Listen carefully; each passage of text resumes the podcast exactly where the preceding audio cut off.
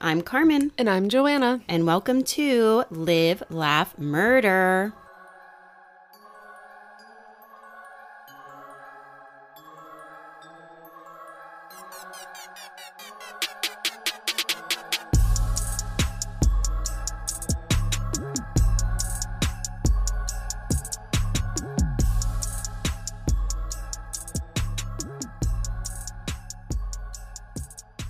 Joanna, how are you doing? Doing good. Had the house pretty much packed up.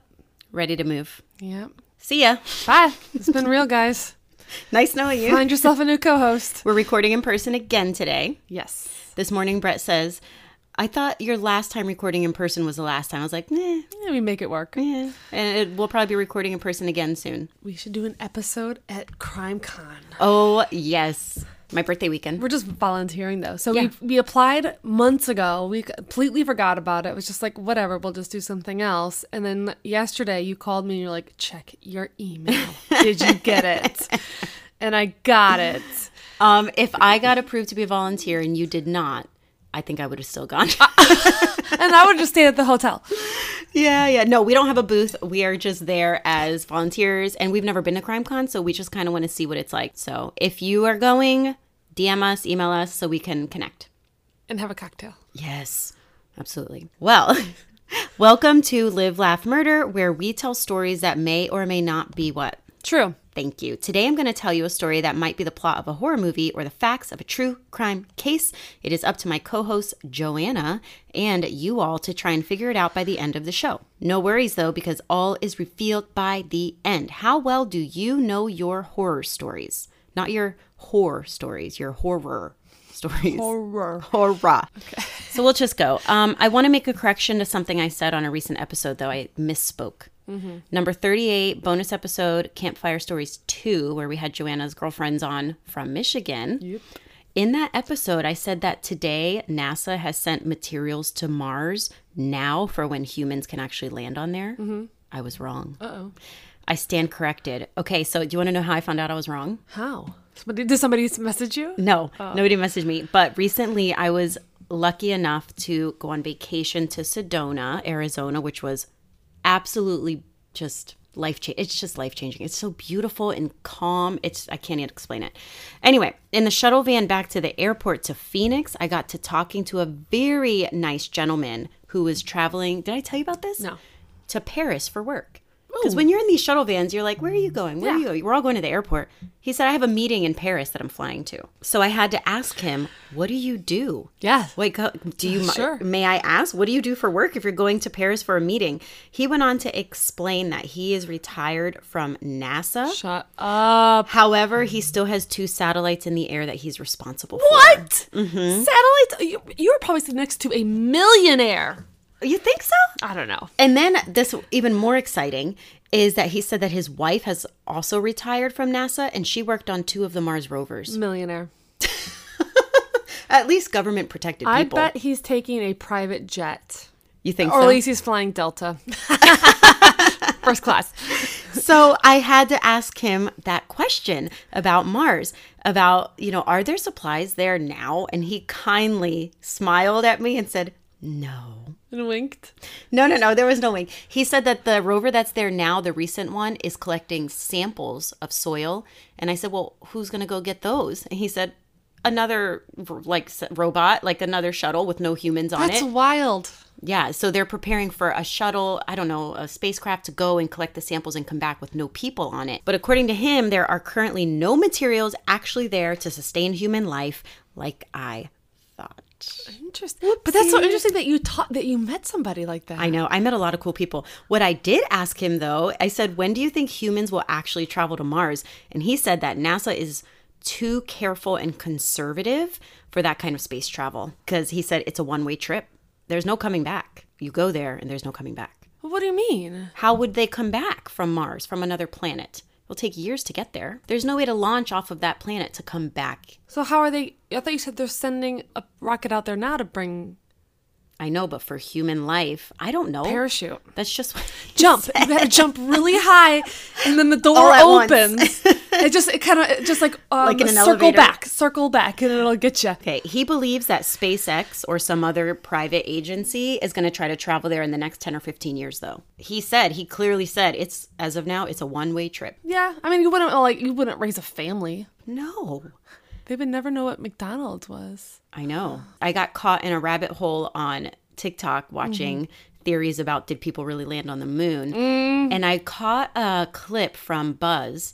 What's his last name? Aldrin? Aldrin, yes. And he said the footage, because I forget who it was, Stephen Colbert maybe? I don't know. Doesn't matter.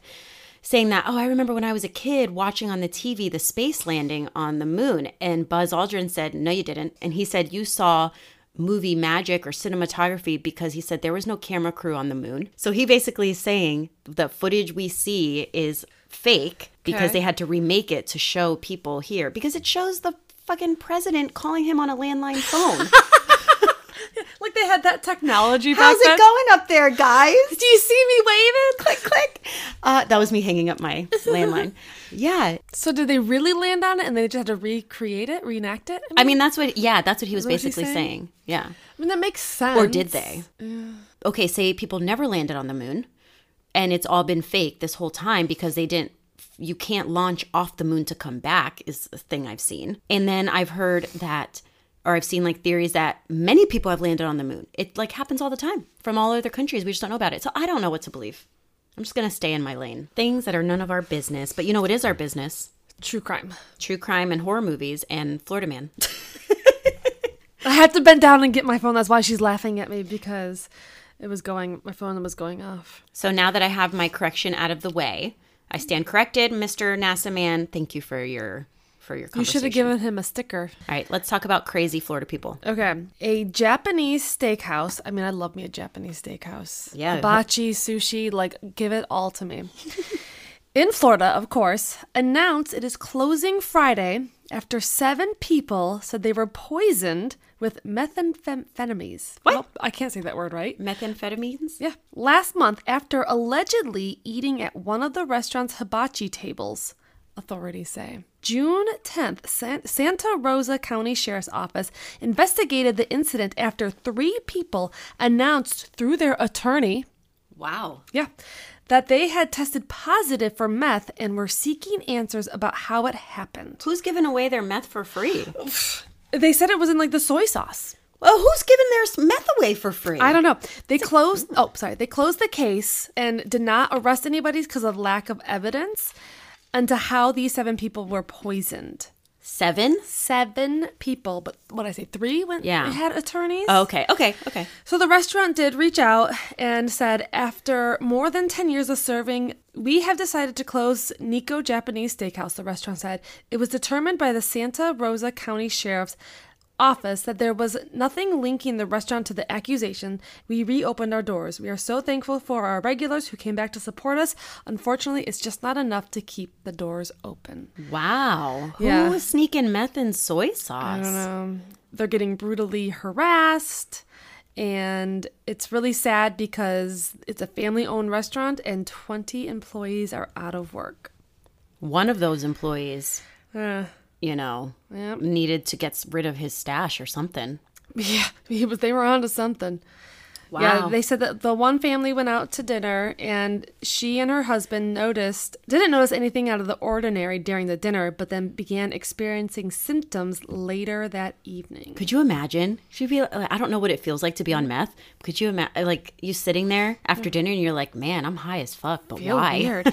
Yeah, it says, and they did take drug tests. They were conducted at the medical center and confirmed that the 3 people tested positive for meth. I wonder what caused them to go to the hospital. You know, they had to be feeling really, really messed up. Yeah, I don't know what meth does to you. But the headline is pretty basic. Japanese steakhouse in Florida closes after customers allege meth poisoning. No arrests. Wow. Because you can't tell. I mean, if they pour it out of a baggie, mix it up with the soy. Well, yet another reason for me not to go to the hibachi. You do hibachi. You love it, but it gives me diarrhea, so...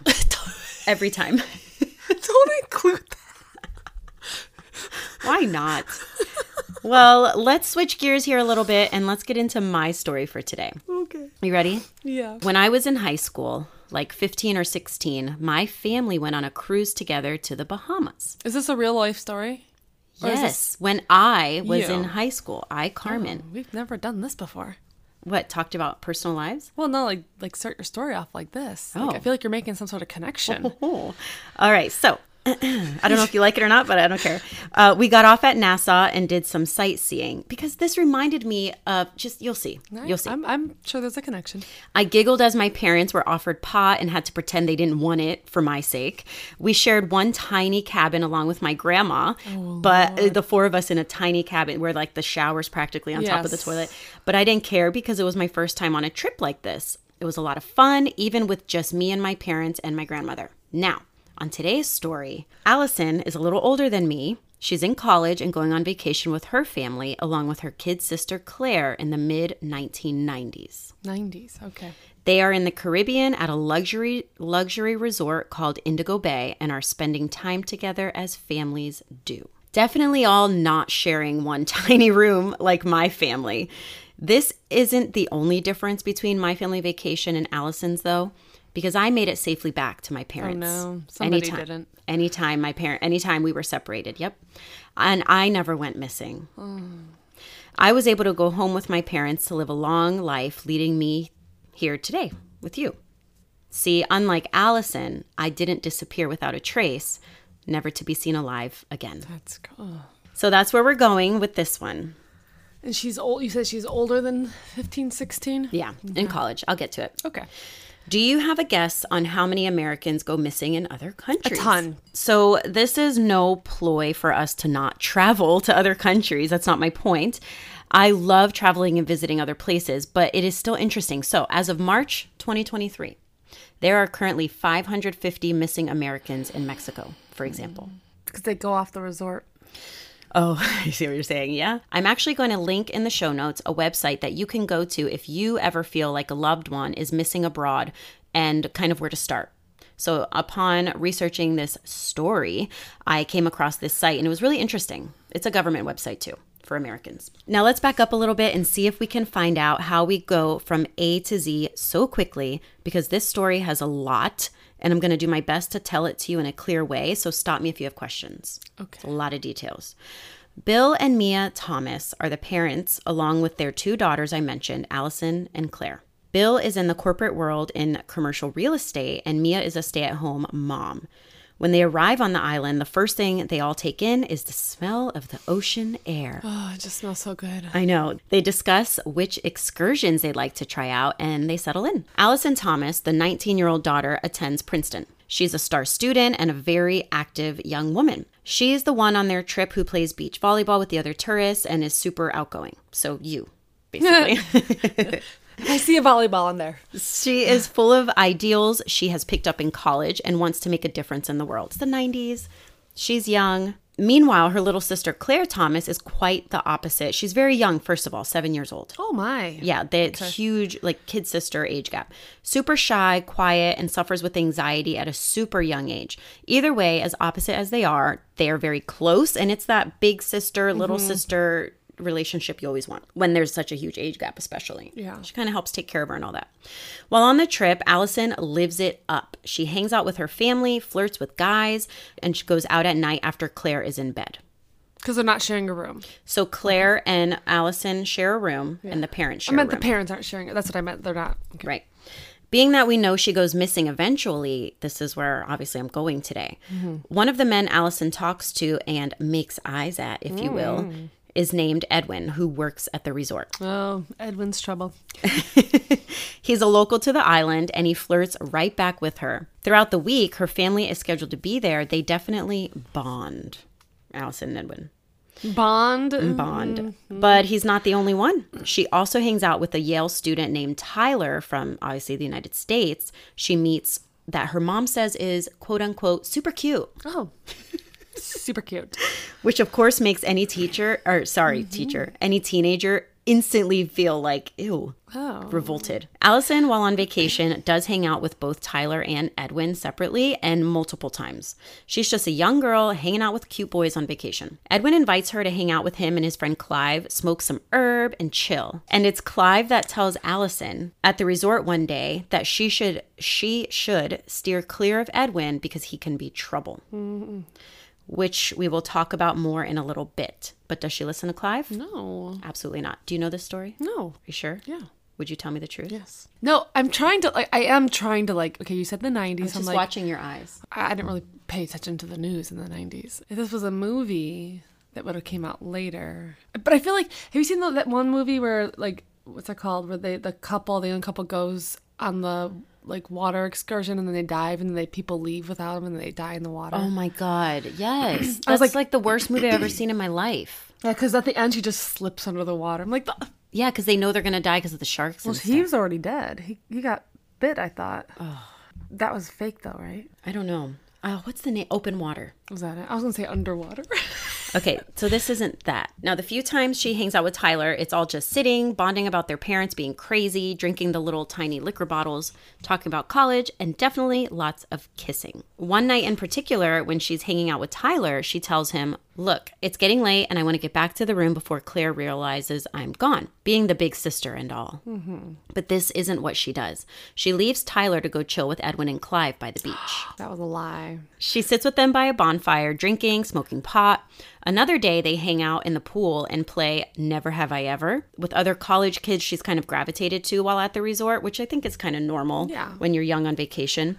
I mean, even now on vacation. It's all fun and good, just vacation vibes. Tyler really starts to like her and thinks that this could be a thing when they all go back home. Kids always think this on trips. Oh, yeah. Kids, teenagers, young adults. Mm-hmm. You meet someone cute and you think you found your soulmate. Yeah. Especially at 19. Allison often hangs out with both guys on the same night, just enjoying herself. She's only there a week. She makes friends with another college girl named Olivia, and they bond as well. As the days go on, Allison starts to make more plans with the strangers she meets at the resort than with her family. I was going to say, what is her family saying about all of this? You know, yeah, well, there you go. I mean, 19, you're an adult. Well, no, she's not 19. She is 19. Yes, 19. Okay. On a walk with her dad along the beach, Bill has a conversation with his daughter about how he wants her to have fun, but also be careful because he's her dad, and that's what dads do. And yes, he notices that she's been hanging out with both Tyler as well as Edwin. So Tyler wants to plan a date with Allison on the beach. He tells her, "I hope this is romantic and not cheesy." He really likes her. They sit to a dinner of lobster and champagne when Tyler tells her how special she is and that he hopes they can continue this after they leave. Allison's response? Uh-oh. I don't know. Oh. Pushing him off when he gets too handsy and telling him she just wants to be friends. Now 6 days into the trip, and she tells her mom Tyler's a douche. Yep. I mean, what does she think's going to happen with almost like Clive? Edwin. Like, he lives there. Well, I don't think she wants anything serious going back home. I think she just wants to have fun and take off. She doesn't want to go back to a boyfriend. Since Allison wants to experience culture and the island, she tells her mom exactly what you said. They should do a trip off the resort. Doesn't end well. It doesn't work out right away due to Claire's anxieties. They aren't able to do that, which leads to a family scuff, if you will.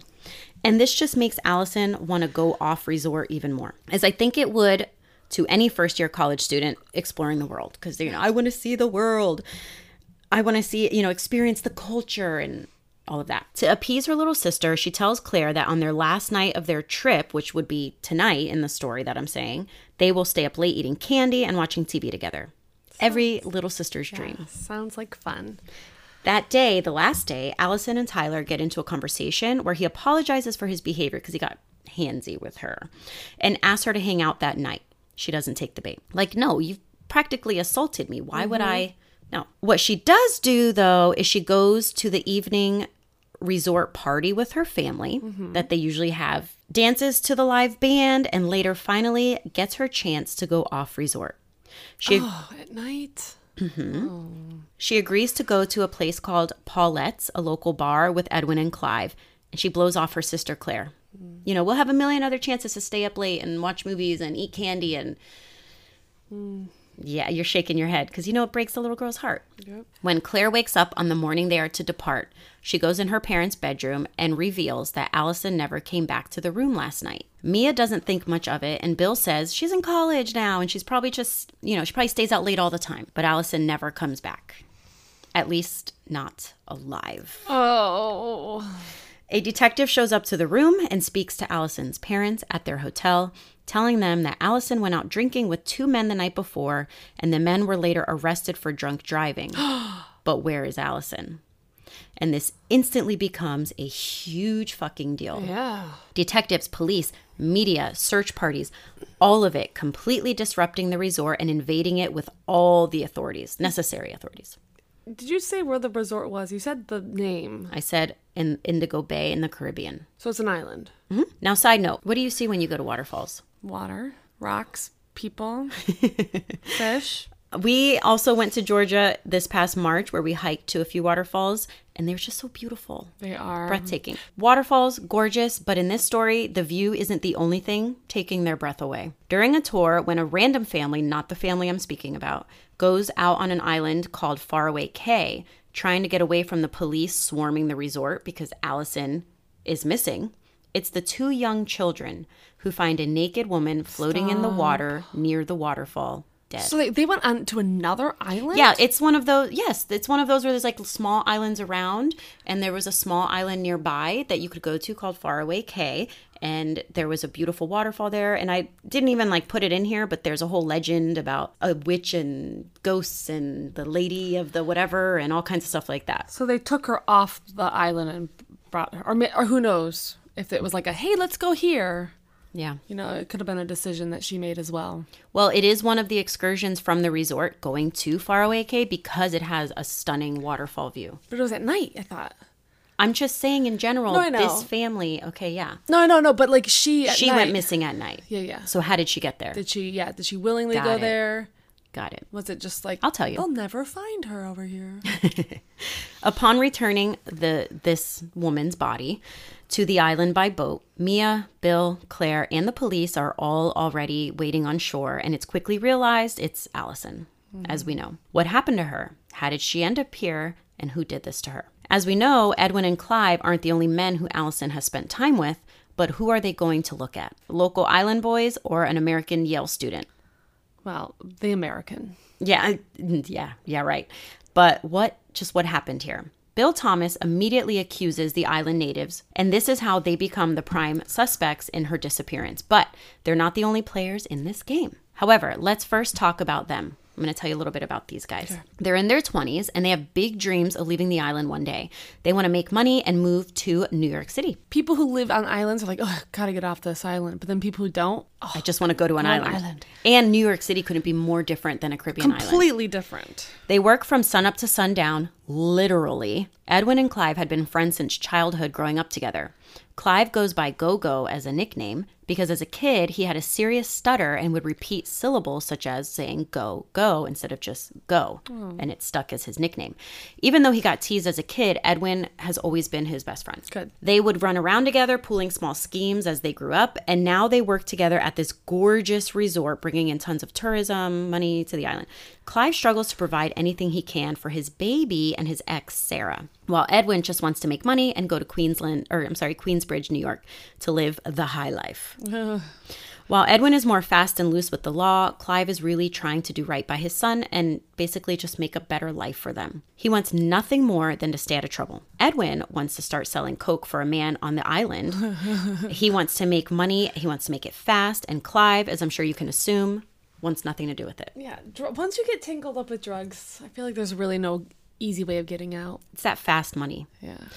I mentioned that Allison was out drinking with two men before she went missing. The men were Clive Richardson and Edwin Hastings. Mm-hmm.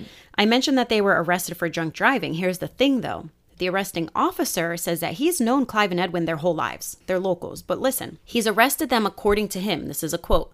100 times, and 99 of those times they wouldn't shut up, joking, laughing, being crazy for petty shit. But this time they were silent while in my car. Oof. Isn't that telling? Yeah. That's scary, right? Yeah. They all know each other in places like this. And when I say he's arrested them 100 times or 99 times, it doesn't mean like booking and all that. Yeah. It's like petty shit. He says he never even wrote them up before, just tried to protect them and keep them out of trouble. But according to him, this is another quote kind of from the same statement, this time, silence. That's how I know. They did something.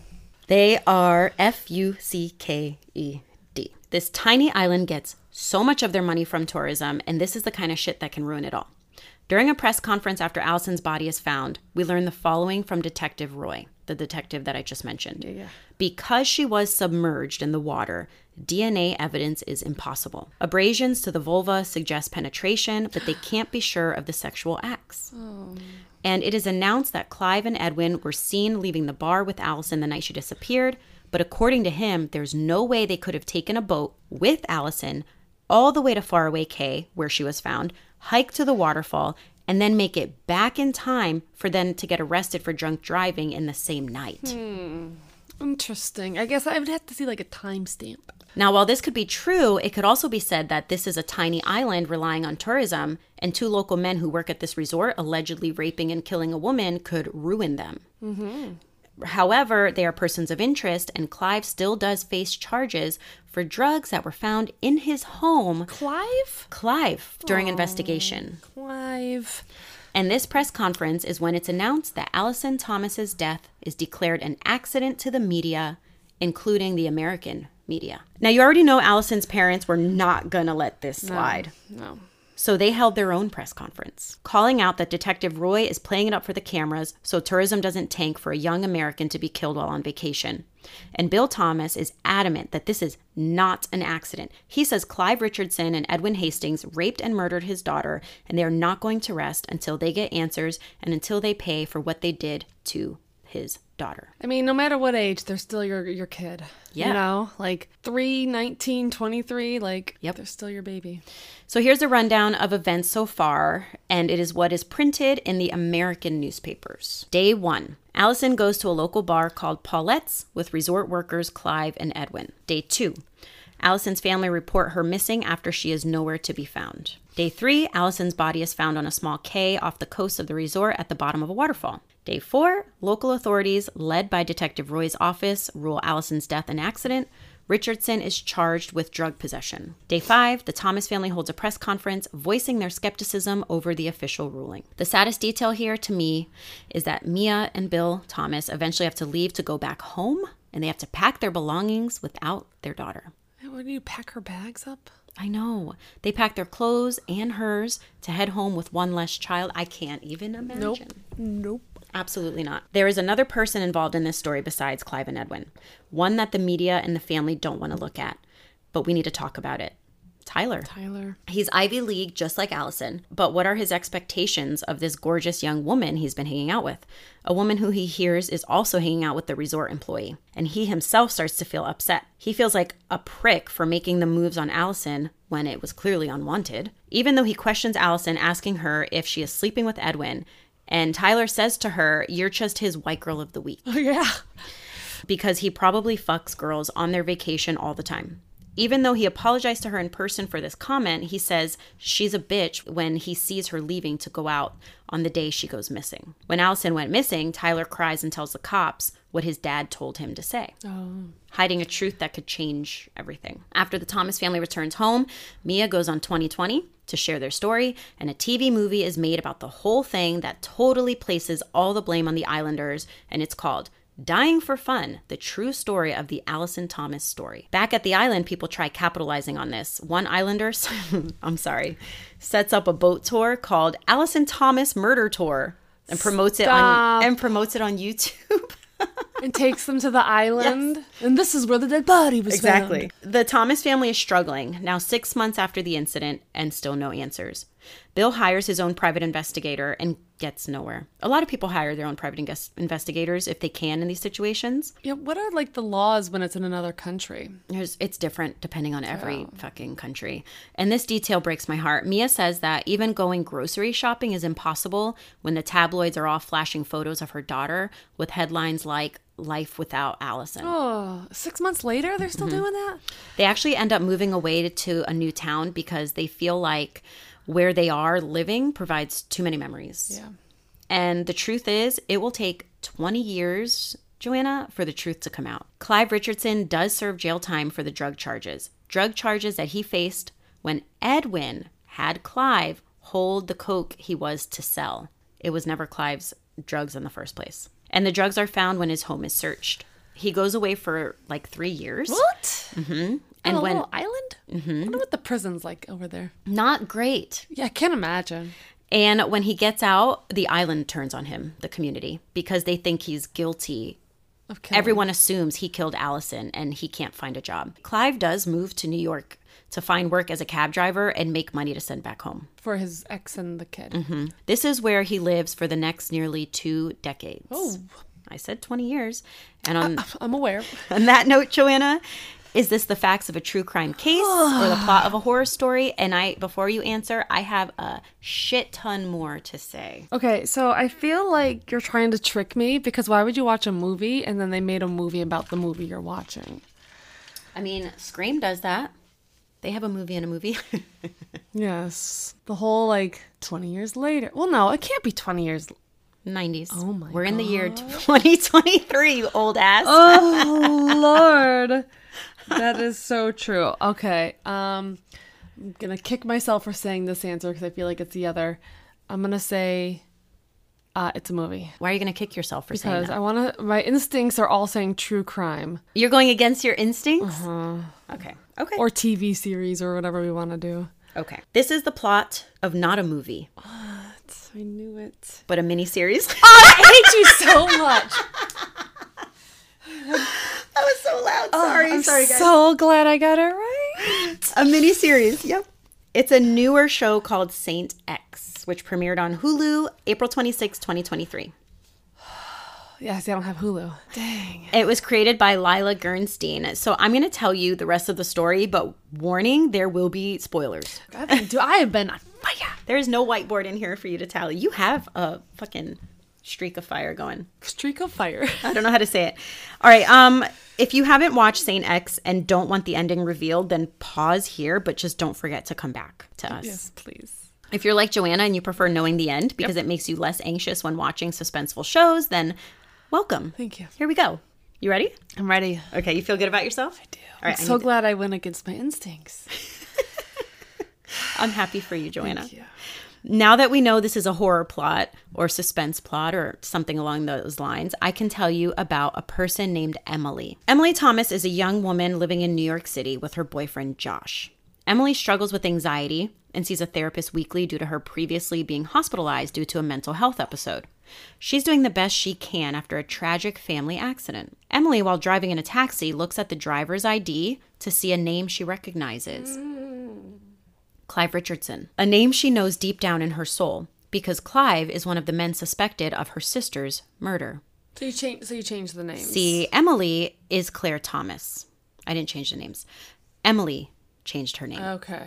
Allison's kid sister, all grown up and with a new name. When her family moved away after Allison's death, she wanted a fresh start and she wanted a fresh name. And when she sees this taxi driver's name, she can't let it go. No, because if this was the movie, what would the odds? I mean, real. What are the odds? What were the odds? That's why I didn't include that part earlier. It's too far. It's far-fetched. Yeah. Emily goes on a mission to find out what happened to her older sister all those years ago because it was never found out. So Emily hides her phone in the back seat of the taxi before she gets out and later uses this as an opportunity to call it and meet up with the driver to retrieve her phone. That's genius. I mean, again, a movie, but still, so what if someone's oh, here's your phone? Isn't that genius though? She hid it under the carpet in the back and called it later and be like, hey, can you I need my phone. I'll meet you wherever you're at. Because she wanted to see him in person. This leads her to straight up start stalking Clive. Mm-hmm. Oh, he's older now. Yeah. We said 20 years? Yes, he's in his 40s now. Mm-hmm. She feels like he's the only person alive who really knows what happened to her sister. She follows him, watches him, and then tries to befriend him at a restaurant where she says, hey, I remember you. You gave me back my phone recently. Let me buy your meal as a thank you. She stalks him, she's crazy. Joanna. I love it. I know. It takes time for her to open up to her boyfriend, Josh, about everything that she's doing because she does it in secret. She becomes unhinged. After this, and those closest to her start noticing. Realizing Emily is obsessed with her dead sister and with not knowing the full truth, as she puts it, Josh tries to support her, but with growing concern. Emily's friend Sunita eventually calls her out for real, and she discloses what she's been doing and tells her friend that she's been following Clive. So now those in her life are aware. And her reason is simple. This is what she says. That fucker has the answers to every question in my life, and I'm going to get him to tell me them. I like it. You're intrigued. You're going to go watch it. I have to figure out how to get Hulu. She fully believes this man raped and murdered her sister, and she wants to get close to him to find the answers. She's fucking ballsy. That is pretty ballsy. So she keeps trying. Bumping into him on the street at night by his home and asking him to walk her home is something she does. Frequenting the Caribbean restaurant he goes to. She just makes herself known and familiar to him. That's just weird. I feel like if you were in New York and you keep on running into the same person. Well, if you live in the same neighborhood, because in New York City, they have smaller neighborhoods and restaurants and stores that everyone kind of goes to. And over time, they start playing cards together at the restaurant, telling stories and spending time. She really befriends him until he questions her, "Why are you always here?" She tries giving the explanation that her boyfriend works nights and she's lonely. He knows that there's something up with Emily. One night when he offers her a ride home in his taxi, she gets concerned when Clive goes to a random alley with him saying he wants to show her something. Ooh. Emily, nervous and frightened, like freaking out, sweating. She does follow his lead. And where do they end up? A secluded and gorgeous view of the Statue of Liberty. Okay. Proving that Clive could just be a good guy caught in a situation where he did nothing wrong. And it gets to the point where Emily finds out where Clive lives and which apartment he lives in. Oh, Lordy. She becomes so obsessed that she loses her job from inactivity and not meeting deadlines. So she is... This has become an obsession. Yes. Let me tell you a couple things about Clive now. He has a 21-year-old son at this point that he doesn't know. He served jail time for a drug charge he didn't commit. He was betrayed by his best friend and his ex, Sarah, because they are now... A couple. Married. Shut up. Edwin and Sarah. Shut up. On what would be Allison's birthday, Emily lies to her boyfriend about where she's going, and she meets up with... Clive. Nope. Tyler. Ooh! Remember Tyler, the guy Allison hung out with on vacation, because we still don't know what happened to Allison. She's hanging out with a lot of men that aren't her boyfriend. She uses this time to ask him about Edwin, who Tyler says was charismatic, because she was 7 years old at the time, but Tyler was in college, old enough to remember. He says Edwin was really charismatic, handsome, and duplicitous, and that Clive did whatever Edwin told him to do. But what is she to think? So one night, she follows Clive and sees an altercation in an alleyway. He is accused by a roommate of stealing his money, and Clive loses his shit to the point of punching the man until he becomes unconscious. Oh, my. So when I was watching the whole time, every episode, is he guilty? Is he not guilty? You just don't know. You're thrown off constantly. This throws Emily into a tailspin that is just too – it's a lot. But it comes to a head when she walks out into oncoming traffic – nearly getting hit one day. Like, she loses her shit. She is unfucking hinged. While in front of the Caribbean restaurant that Clive happened to be standing outside of. So he saw her walk into oncoming traffic. I don't know why I can't say oncoming. And he takes her inside to talk, which leads to them going out drinking, Emily and Clive.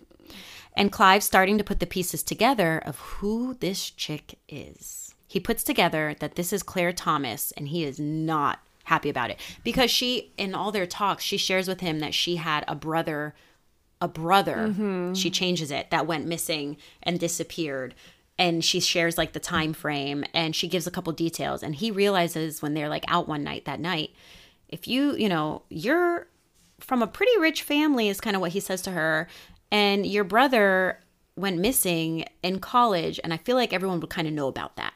I never heard about that. She tells a very similar story, basically, to what happened to Alice, her sister Allison, but switches and says it was a brother. Slip up. Number one. There's a storyline here I've kind of kept to myself until now. Throughout the show, we see constant flashbacks of the guys living on the island. And we learn that Edwin is gay. But then he's married to the ex. Right. It's very convoluted. Edwin has, in fact, had feelings for Clive since they were kids. Oh! Yeah. I was like, wait a second. But it is also rumored that Edwin is the true father of Clive's son. Oh, Lordy. It is just back and fucking forth. What's the truth here? A tangle web of lies. So let's get back to the night Allison went missing. Yes. It's time to reveal, Joanna, the truth. I've led you on long enough. Is it just the three suspects? Yep. There's not going to occur a curveball. You're like, oh, it was the director of the cruise ship. Yeah. Okay, so Clive, director. Tyler, and Edwin. Mm-hmm. I'm going to say Tyler. That's what I was thinking, too. Dang it, so it's not. I know. Oh, shoot, I just named it. Oh, shoot. Okay, I was thinking that, too. Well, then, I don't know. Clive, I like that name. I do, too. It's kind of old school, right? Oh, then I'm assuming it's... Okay, it's got to be Clive, but it's... I don't want it to be, no. Okay. I'm going to keep going. Okay.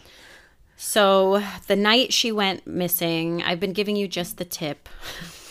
I'm going to thrust it in. All right. During the resort party on the last night of their vacation, mm-hmm. friends of Clive and Edwin decide to reveal to Clive that Edwin is the true father of his baby. No. Clive gets – you got to really listen here. Stop me if you need me to repeat myself because it gets a little mixed. Now Clive is pissed. Clive gets so pissed about this, he punches his friend who was revealing the truth to him. Okay. So Clive has anger issues. Yes, clearly. Edwin sees from afar, doesn't know that the people told Clive Edwin's the dad, but he just sees Clive punching out someone from afar and thinks something completely opposite. It's not the friend's fault. No. I know. He was punching the messenger. But now Edwin's vantage point sees Clive punching this man, this dude, thinking something opposite. He thinks Clive is punching their mutual friend because the mutual friend and Edwin have been sleeping together. So when he sees this, he thinks that the mutual friend is revealing that Edwin is gay. And we know on a small island like this, in the Black community, living in the 90s, this is very taboo. He will lose his job, he feels like, and he will lose the respect of his family if people find out that he's gay. So when he sees Clive punching their mutual friend, he assumes, fuck. He told him we're sleeping together. So, fuck you, punch in the face. Now I'm thinking it's Edwin did it out of I'm not gay. Right. But wait, I thought Allison and Clive or Edwin were hooking up. Yes, because that's, he has a front of sleeping with women. Edwin is found crying in the bathroom by a vacationer. Poor Edwin. No, it's really sad. It is really sad, and I got very emotional. This is going to get a little emotional here. Edwin is found crying in the bathroom by a vacationer who sympathizes with him for many reasons. And he gifts him with his very expensive watch. Oh. Yep. Because the vacationer who finds him is there with his husband. He is gay as well, and he's a black man. So when he sees Edwin, Edwin kind of loses it and screaming and, did you see me? Because that vacationer did see Edwin making out with a man at one point. Or no, getting head from him in the woods or something like that. Saw them basically doing some shit. I was totally not expecting this element. Yeah. I wasn't either when I watched it. So this vacationer finds Edwin crying in the bathroom and Edwin says, did you tell my boss, did you tell people that you saw me hooking up with, so-and-so, whatever that guy's name is?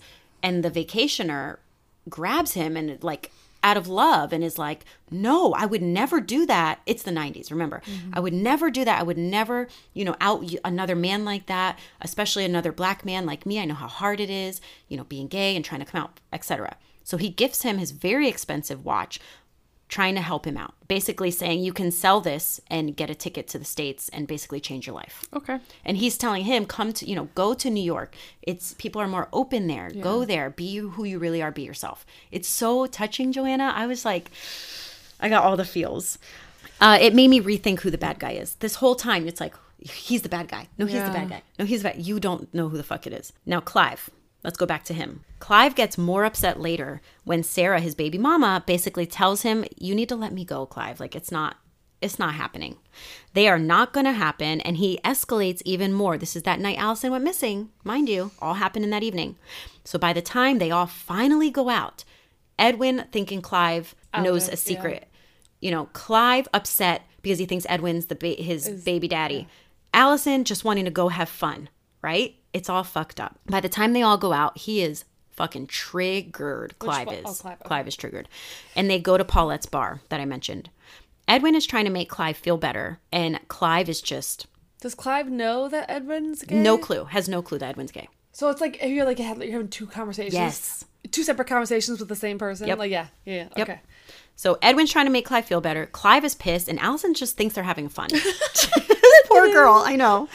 They get drunk, they party. Every time Edwin tries to talk to Clive, he tries to pull him to the side a lot to tell him that the situation with Sarah isn't what you think it is. No, bro, I am not the baby daddy. Allison interrupts because she just wants to dance and have fun. When they leave, she suggests going to Faraway Cay. Allison. Instead, Edwin drives them to a secluded spot near the water, which does have a gorgeous view, beautiful. And they continue drinking and smoking. So Allison is fucked up at this point. She is high. She is drunk. And then she starts kissing Clive in their secluded spot by the water. It was Olivia, a girl she hung out with at the resort, who suggested that she have a threesome with the guys. Because she was like, they're both hot. Just do it. We're on vacation. We're young. Go. So Allison with the two boys. Mm-hmm. Okay. She leans over and kisses. So after she kisses Clive, she leans over and kisses Edwin.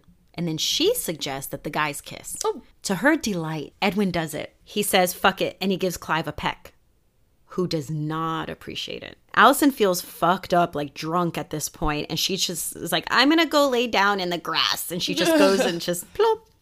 And Clive looks just like, what the fuck just happened on his face.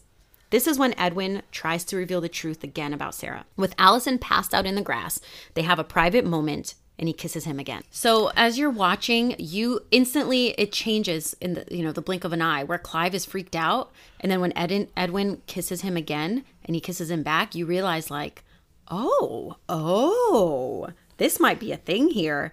And they have a passionate moment together. It's very like if they've both been holding it in their whole lives. Like one of those kisses. Yeah, okay. It's like one of those, like, the kiss of a lifetime. Like, everybody wants that first fucking kiss. You're just like, oh, take me now. It's obvious more happened. You don't actually see it. But you see them buckling up their shorts as Allison walks up to them. Like, hey, guys, what you doing? It's honestly their greatest fear is someone finding out that they're gay. So that's why they killed her. So she runs off, and she makes her way back to the resort. You're killing me! Did they kill her? And they're there freaking out. She's going to tell everyone. She's going to tell everyone. That whole type of thing. She comes across Tyler. Both of them drunk. Allison feeling sorry for herself because she feels like they just wanted each other and they didn't want her. Tyler wasted and they have sex. Oh, gosh. Mm-hmm. Where she initiates rough sex, prompting him to grab her in ways that he's not comfortable with. Is this a porn? No. Do you want me to restate that whole thing? Because you're like having a lot of deep breathing. This is taking a very left turn. I know. He's not comfortable with how rough she wants to get, and she is really wasted, crying, drunk, like, and she runs off again, clearly upset. I'm thinking this is an accident now. You're thinking an accident? Okay, now pause, and let's go back to present day. Okay. Emily, Clive, and Tyler today. Clive is, in fact, a good guy. He tells Emily everything about what happened with Edwin that night and with Allison. He finally tells her the real truth that he doesn't tell anyone.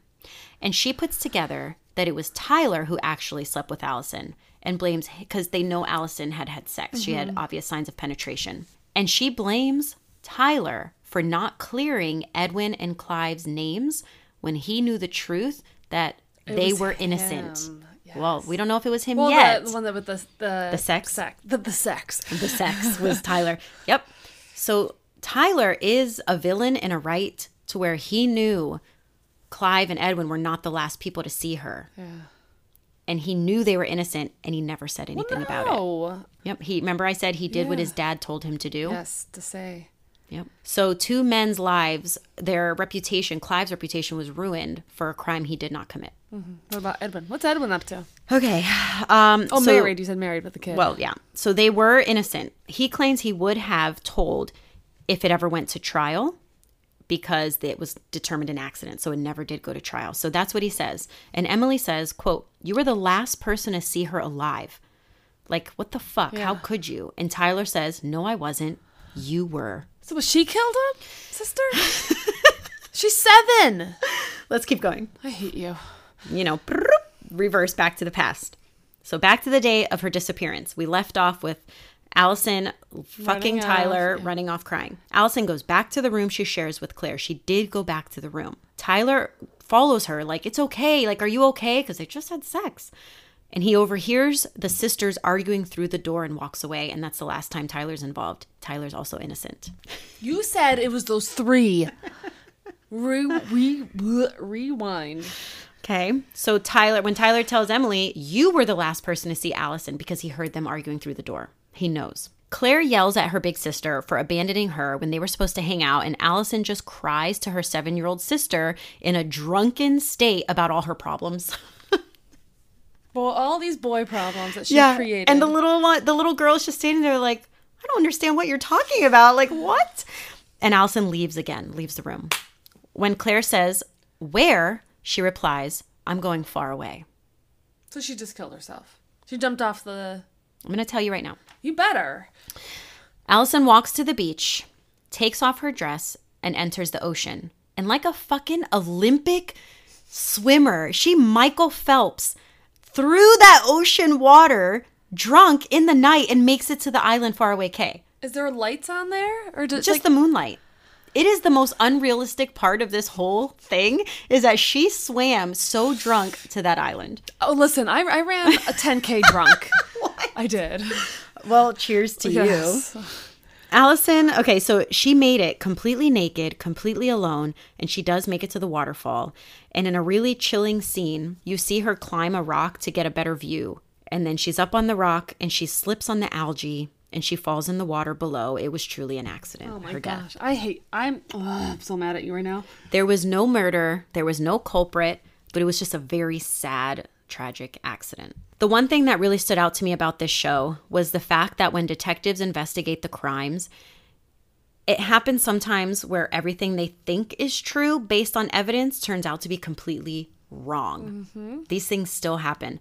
Now, I'm no detective, unless you thought I was. Yeah, I'm not. I did not know that. My badge is fake.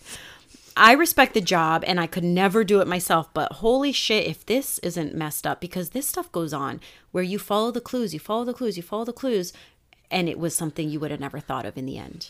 Slipped and fell. And how easily people get blamed for things like murder when the truth is so different. So remember how I said there was, when Clive and Edwin were arrested for drunk driving that night, they were silent in the cop car? Mm-hmm. Oh, yeah. Why? Oh, because they had sex. Mm-hmm. Exactly. That's why. While in the cop car that night that they were arrested, they were shocked and excited about the possibility of being together. So Edwin actually did sell the watch that the guest had given him.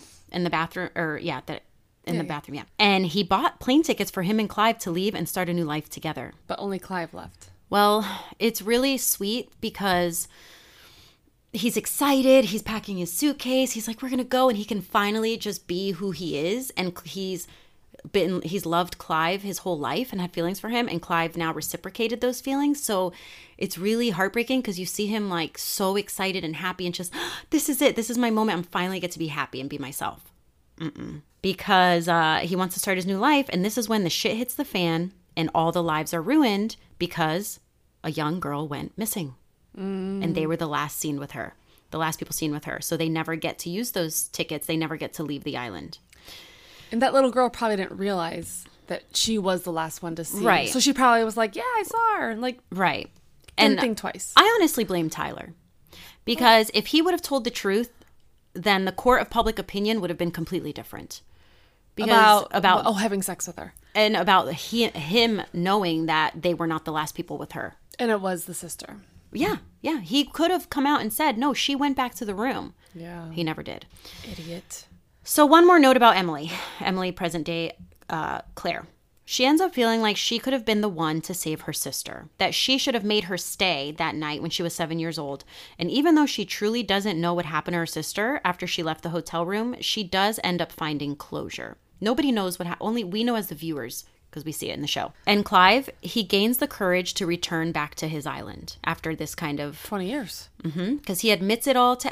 Emily, he had finally admits that he was in love with Edwin too. Like, he's finally like, I'm ready. And maybe explore if that's even still a possibility. Mm-hmm. He ends up telling his longtime friend who also lived in New York as an artist the truth about everything. And she was like, why didn't you tell me? Accepting and loving. And he just cries. It's very fucking sad and emotional. This whole show, the last episode, twists into something you would never think with like all these emotions. So he gains the courage to go back. He reunites with the now bedridden and dying Edwin. Stop. How long ago was this? 20? You said 20 years. 20 years later. Why is he dying? Lung cancer. Oh. And their reunion brought me to tears, and I just didn't expect it. I'm like tearing up right now. It was so sad and beautiful and tragic. a lifetime of love lost due to societal pressures and religion, and a time when people were judged so harshly just for being who they are and loving who they love. And he is with Sarah. Remember how I said he was married? But it's like made clear that she knows the truth about him, and she's basically turned into his caretaker because he's dying. And when when Clive walks in the room and sees Edwin in the bed, I know you didn't watch it, so you're not going to feel the emotions, but it was so sad. Whew, okay. Clive admits in the show that he let his fear guide him. And I know that this is for people in the LGBTQ plus community, fear, fear, fear. Now, I'm not saying the part of death, cops, jail, and all that, but hiding who they truly are for the sake of appearances and all that fear that comes with it. And consequently, losing out on a lifetime of love. Yeah. I just want to take a moment to say that if you're listening and you had to go through that, I am so sorry. I'm glad we live in an age when there's a whole community that supports people being allowed to love who they love without shame, like in the story I told you today. Because that's how they lived. That part of the story really caught me off guard, especially the twist with Allison's death being a whole fucking accident. Yeah. It was just, Joanna, 5 out of 5. IMDb gives it a rating of 6.1 out of 10 and an 84% on Rotten Tomatoes. And this is on Hulu. What's it called? Saint X. I fucking loved it. S-A-I-N-T. Saint X. Or S-T. Saint X. And I spelt it. Did I spell it the right way? I don't know. I wasn't listening.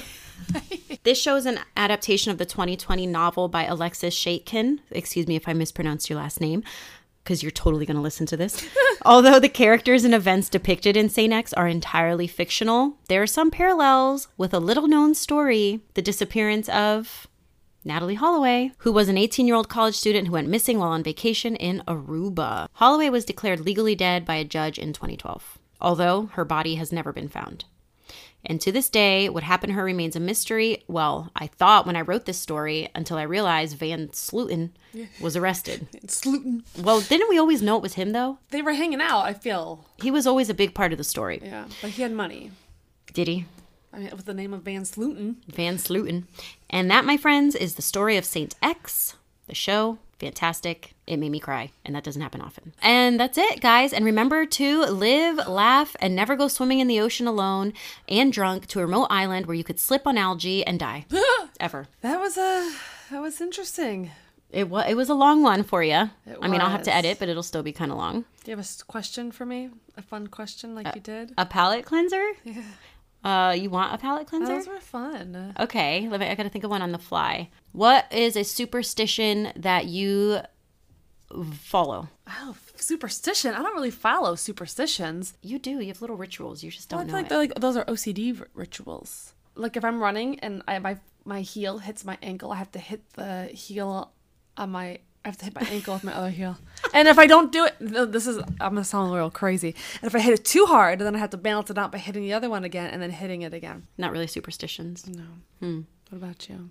No. I was just thinking like hold your breath when you go over a bridge. You ever done that? A cemetery. Oh. Not a bridge. Can you tell me why? So the souls don't enter your body. You don't breathe in the souls. That's a superstition. No, I don't do it. Yeah, you do. I do.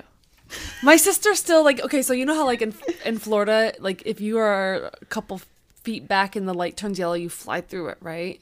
Sure. Yeah, I mean, right? People do. I don't know. Oh, you don't go through the yellow lights? Yeah, if it's not going to turn red. Oh, geez. So when I was up in Michigan and I was driving with my sister, so we used to do this when we were little. If you went under a yellow light, you kissed your hand and then touched the top of the car. The car. I don't know why. That's another superstition. And then we did it with you had to find a screw if you're going over railroad tracks. You had to touch a screw and lift your feet up off the ground. I don't know. Yep. I used to lift my feet going over railroad tracks too. Why? I don't know why. I don't know about the screw thing, but I would why do we do this? Why? I don't know. Like, who started it? You were in Michigan. I grew up here and in Pennsylvania. So I did the same thing, lift my feet over train tracks. How did we know that? Was it on like an after school special? I don't know. Tales from the Crypt Keeper? Yeah. Are You Afraid of the Dark? Anyway. Well, guys, thanks for stopping in today. And if you would like to send us your suggestions for movies or true crime topics, livelaughmurderpod@gmail.com. Connect with us on Instagram, Live Laugh Murder Podcast. And if you are not on our Patreon, we offer our episodes early release and ad-free. So that is patreon.com/Live Laugh Murder Podcast. And we will see you in 2 weeks. And we love you guys. Love you, mean it. Love you, mean it, cookies. Snakes, rats, doctors.